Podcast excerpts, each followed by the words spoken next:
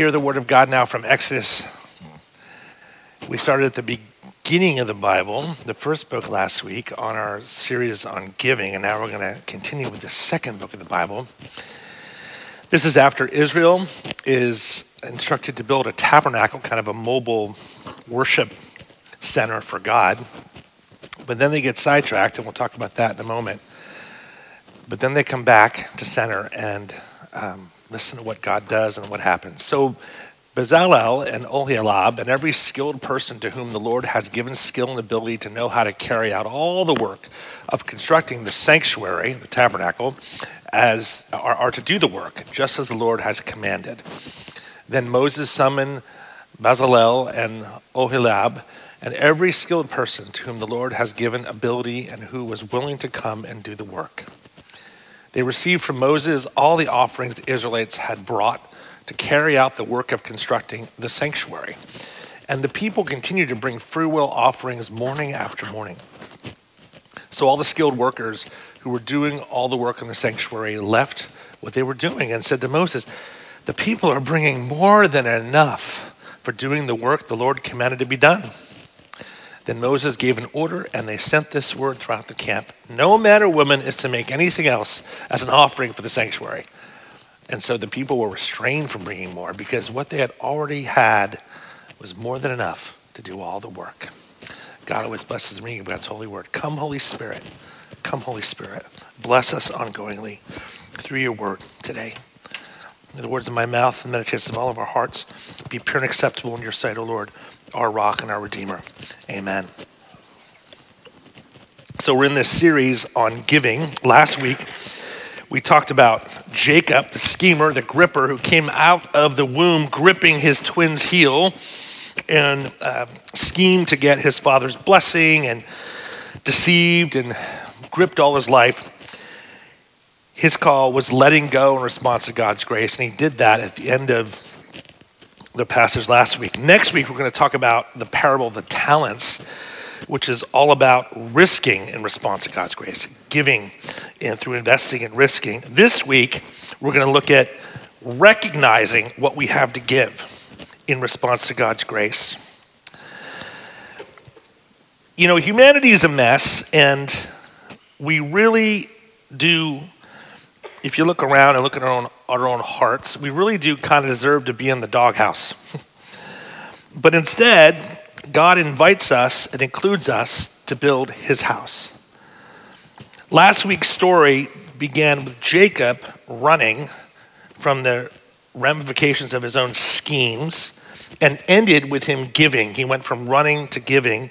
This week's story of giving begins with a group of people partying around an idol, sinning big time, and ends with them giving back to the God they sinned against.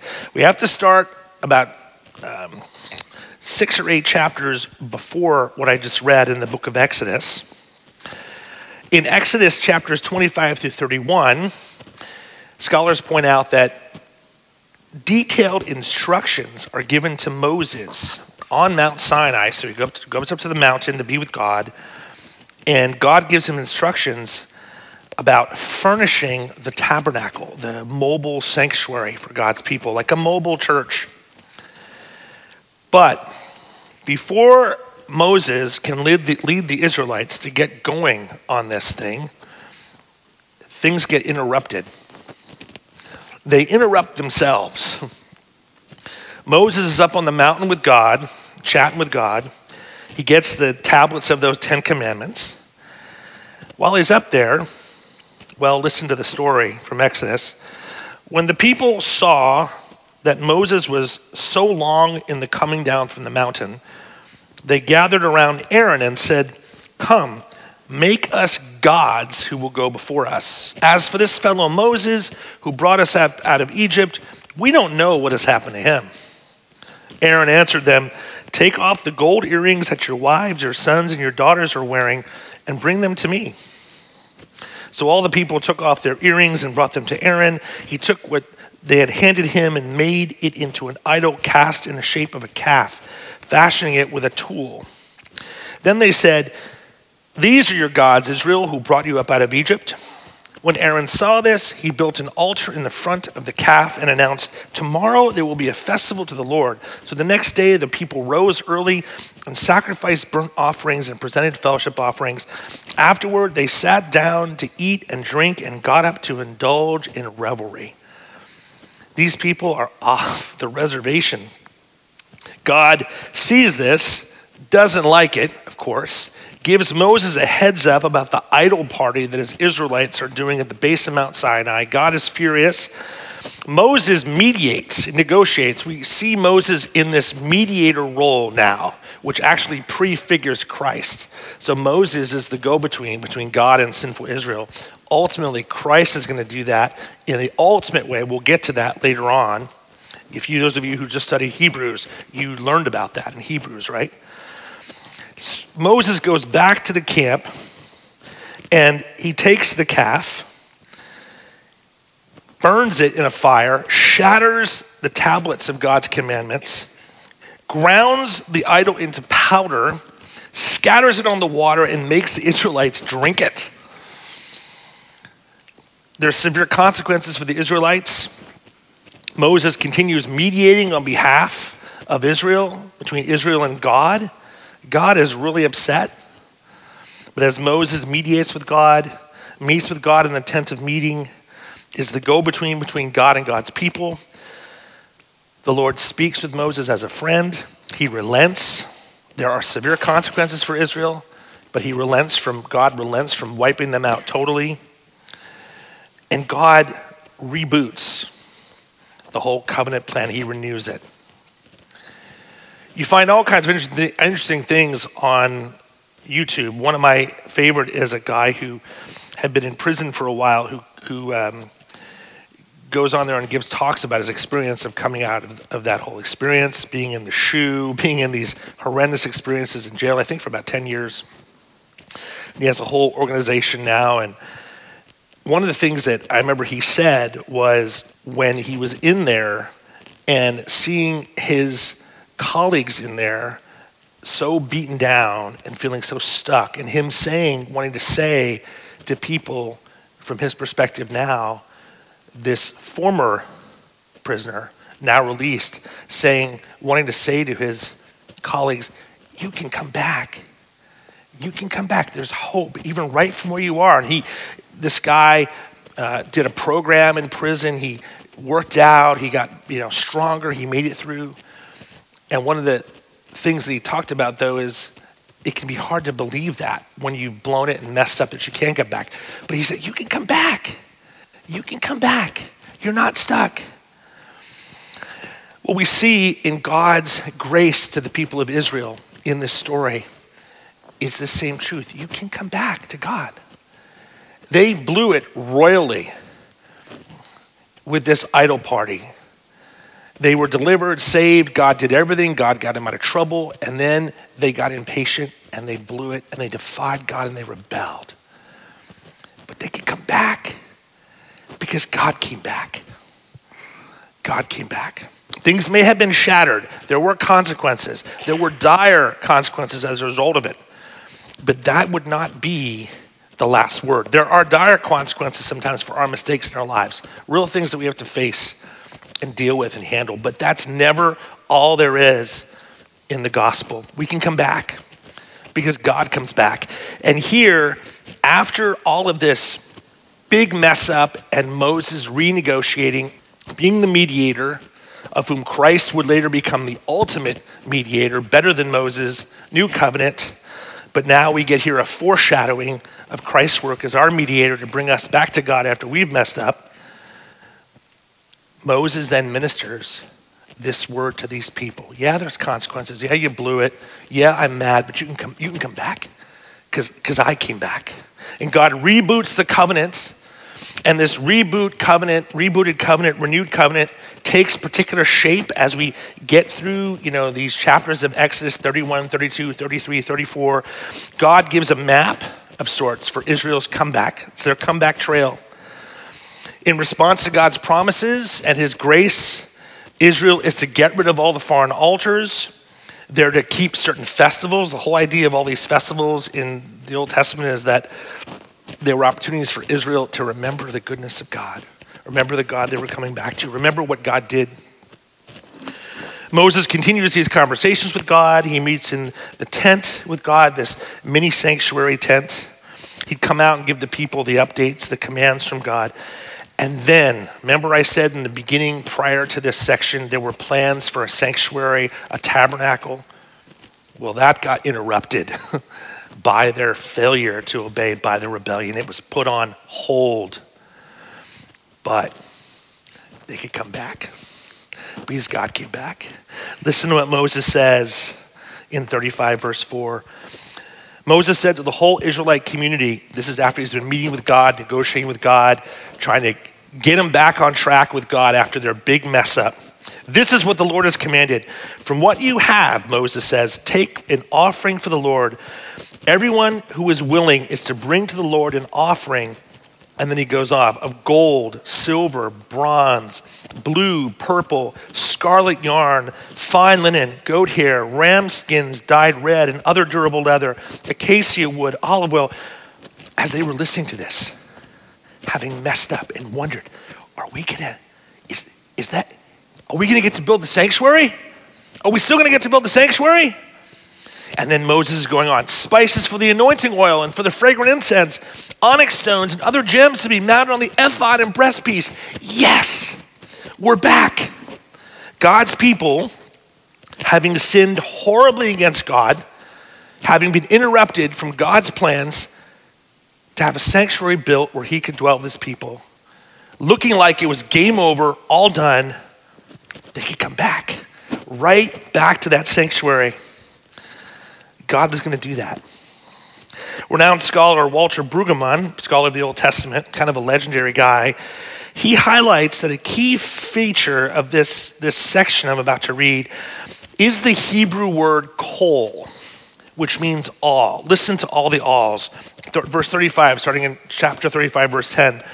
This is all the list now of, of, of how Moses is calling God's people back to the project that got interrupted. Listen, all who are skilled among you are to come and make everything the Lord has commanded. The tabernacle with its tent, yes, they're back. And everyone who was willing and whose heart moved, heart moved them, came and brought an offering to the Lord for the work on the tent of meeting, for all its service, for all the sacred garments. All who were willing, men and women alike, came and brought gold jewelry of all kinds brooches, earrings, rings, ornaments. Everyone who had blue, purple, or scarlet yarn, or fine linen, or goat hair, ram skins dyed red, or the other durable leather bought, brought them. Those presenting an offering of silver or bronze brought it as an offering to the Lord, and everyone who had a acacia wood for any part of the work brought it. Every skilled woman spun with her hands and brought what she had spun, and all the women who were willing and had the skill spun the goat hair. All the Israelite men and women who were willing brought to the Lord freewill offerings for all the work the Lord, through Moses, had commanded them to do, came on. They're back on. They came back. You can come back. Dr. Brueggemann points out on the one hand, the repeated word here for all, kol, is used to describe the participation of all the people. This is inclusive. The contributors include men and women, leaders and people. Each gives at the point of personal strength those who have goods and those who have skill. On the other hand, this repeated word kol for all is used for the totality of the materials and the totality of the work to be done as well. Another scholar says everyone may share in the construction, everyone can give a gift. Even the people who have no skill to work, what do they bring? They bring the raw materials, personal jewelry. People bring in their personal jewelry. Women could spin, Wealthier chieftains could bring the precious stones and spices. All have a part in building the sanctuary for Yahweh. And without each, without each playing his or her particular part, it cannot be completed. People went from being in the doghouse to building God's house after Moses negotiates as the mediator on their behalf. We too, because of our sin, our, our, our, the, the Bible explains that we've got a broken relationship with God. we do our own thing, we blow God off, we lose our way. We're in the doghouse. But instead of Moses as our mediator, as our go between between us and God, we get Jesus, the Son of God, as the one true mediator between us and God. Moses 2.0 or 10.0 or 100.0 or 1000.0, he makes atonement, Jesus does for us, covering our sins. Kephale in Hebrew means to cover. He covers us. He intercedes, prays for us on the throne, as Hebrews 7:25 says. He blesses us with every spiritual blessing in the heavenly realms, as Ephesians 1 says. And he is the place, as St. Paul says in 2 Corinthians 5, that we are made new. If anyone is in Christ, there is a new creation. Prophet, priest, and king, Moses and David wrapped into one, the new Adam, too the new, new person. We become new to where Paul will say in his letter to the Corinthian church, you are, you are God's temple. You are the body of Christ. The Israelites, after messing up big time, how good this must have felt to hear this call to give and think, wow, spices, you know, fabric, acacia wood. Wow, we mean we're really going to get to do this after we blew it? We're back? Yeah, you're back. We too gather today in worship. We, we, we confess our mess ups in our hearts to God, either corporately or individually. We come before God to hear His grace again. We embrace the grace. We see all that He's given us that we can come back again. And we're invited to help create God's temple again. Each of you brings your own fabric, your own jewels in who you are, recreated in Christ. You and I are the temple of God's work. What do you have to bring? Do, do you know what you have to bring? What do you have to give? I imagine the Israelites, when they're hearing this, hearing Moses give this command after they thought it was game over and they realized how much they'd messed up. And now they're hearing this call to give and they're thinking through the inventory of all they own. Well, I think I have some of that blue fabric. Oh, maybe I have some of that red, that red ram skin. Oh, maybe I have some acacia wood. Go home and get it. Let's get it. That's what we do as a church.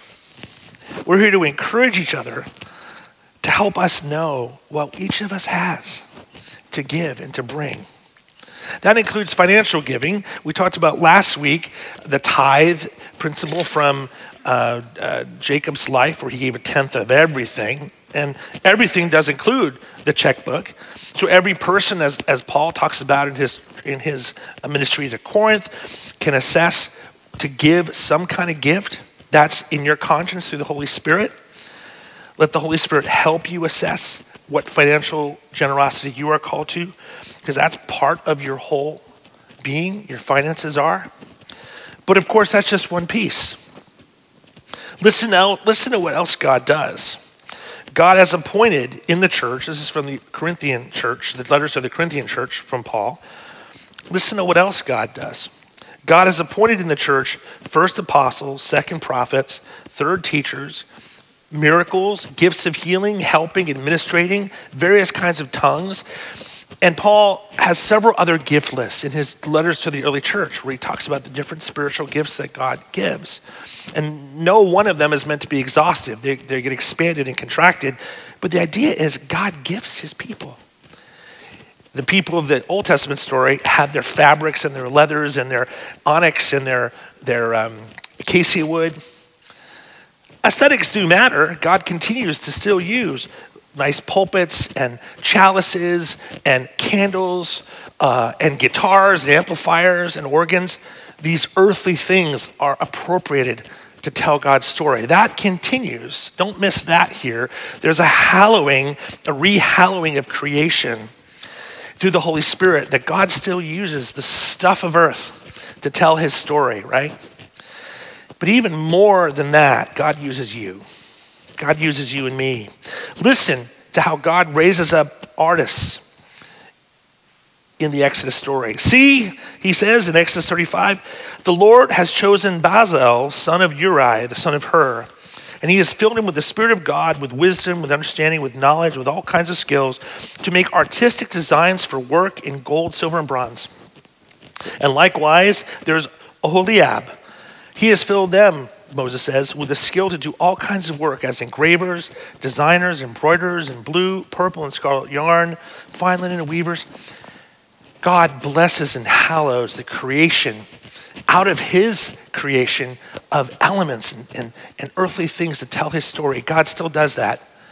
I am sure that some of you have those gifts and skills. We have a prayer quilt. Uh, the mom of the guy who the prayer quilt was for uh, came and took it during our worship, which was great. Go take it. Bless, bless your son who has MS. But you'll see this from time to time over here. We'll have these prayer quilts that somebody made. So that continues, right, in that way. Maybe you have some of those gifts. Maybe you have, like Carrie Robinson, you have the gift of cookies. cookies are a blessing too. Remind us of the sweetness and grace of God. Cookies are grace in moderation. Got to watch that. But God also blesses you as a person to, to shape his story in your own spiritual gifts. How is God shaping you in your own life to tell his story? What jewels does he give you as far as your gifts? You've got them, and you can come back and you can bring them. We all get distracted. Just this week, we probably got distracted. We probably got interrupted using God's gifts. Every day, probably, we all struggle with that. We're here to help each other because we are Israel, right? They're us. And we lose, we lose our way. And we want to use our gifts, and then we get off track, and we call each other back to track here. We have a great and gifted staff here at our church amazing group of people. But if Moses needed help, we certainly do, too, right? Moses and Aaron needed help, and that's why they call these people. They call these people here to help. Bill Dickinson does a great job greeting on every uh, at every one of our services here. The gift of greeting. Aji Wisnabroto, one of our new elders, he is leading a prayer ministry in the uh, early in the morning every Sunday to pray for our worship services before we even start. Jason Diamante is a new member. He has a gifted mind who I meet with him and we talk theology and he helps me think through what I believe. The gift, he is a budding teacher. He's a gift of thinking and teaching. Jamie Bjorn, one of our new elders, you hear her singing up here with Jim, her dad. Jim and Jamie both have wonderful voices, but when they sing together, you know, Jamie has that, you know, Maggie Rogers, got that Maggie Rogerian little bit of voice going on there. When Jim and Jamie sing together and they harmonize, you heard it this morning, one plus one doesn't just equal two. One plus one equals 37 when Jim and Jamie sing, right? It's beautiful. This is how this works. If we're doing our job here, we're inviting people in to the constant second chance of God. Come back, you can come back, come back, come back and engage and share and give. What do you have to give? If you're wondering about that, you know, there's different tests you can take. None of them are perfect. There's something called the APEST test, which we've used. That is, has some taxonomy for how you can think about your gifts. It's not God, it's not the Bible, but it's used of God, right, to find your way. That might be helpful for you. If it is, let us know if you're interested in learning your spiritual gift through something like the APEST test. Or Strengths Finder is a really good, um, extensive test that isn't necessarily around the spiritual gifts of the scripture, but does get at your strengths strengths is a very good, very good tool. These are tools. They're tools. They're not perfect, but they're tools. And they may work for you. Or it may just be listening to a friend, saying, asking a friend, what do you see in me? That's what we want to tell each other. What do you have to give? Like we imagine the Israelites being called to build the temple, imagine taking an inventory of what they have at home. I might have some fabric, I might have some of this, I might have some of that. We want to help everyone here take their own inventory of what you have. And I guarantee you, you have more than you think. And when we move in the Spirit in our gifts, we begin to realize how much we have. And listen to what happens here. When everyone's moving in the Spirit to contribute to God's sanctuary, His church, what happens? Moses hears from his skilled workers hey, the people are bringing more than enough for doing the work the Lord commanded. Moses has to then give an order and say, No more. We have more than we need. No man or woman is to make anything else. Time out. We got to take a break. This is what happens. The willingness to a people exceeded the requirements of the craftsmen, scholars tell us. The people bring more than enough. this is what God does.